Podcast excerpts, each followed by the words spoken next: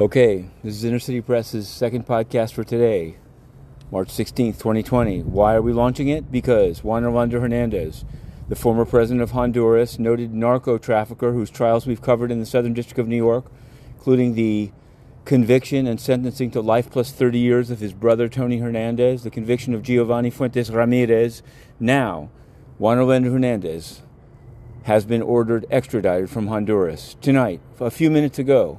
And so we report, because here at the Southern District of New York Courthouse, we'll be looking for his presentment, we'll be looking for his arraignment, we'll be looking for his detention and his being put on trial for his many deeds. And let it be known that the United Nations backed him up all the way. Antonio Guterres backed up his second term by sending down a panel of four UN officials, very murky, uh, to supposedly mediate, but basically smooth it over. And when we asked Antonio Guterres repeatedly, why he had colluded with a narco trafficker.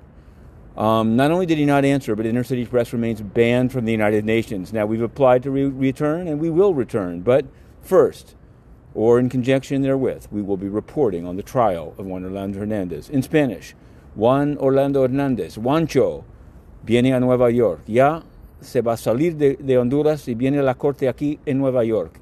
Y Inner City Press que ha estado presente durante el juicio del hermano Tony Hernández, del juicio de Giovanni Fuentes Ramírez, va. Y también estamos aplicando para regresar a Naciones Unidas, donde el secretario general Antonio Guterres apoyó año tras año al narcotraficante Juan Orlando Hernández.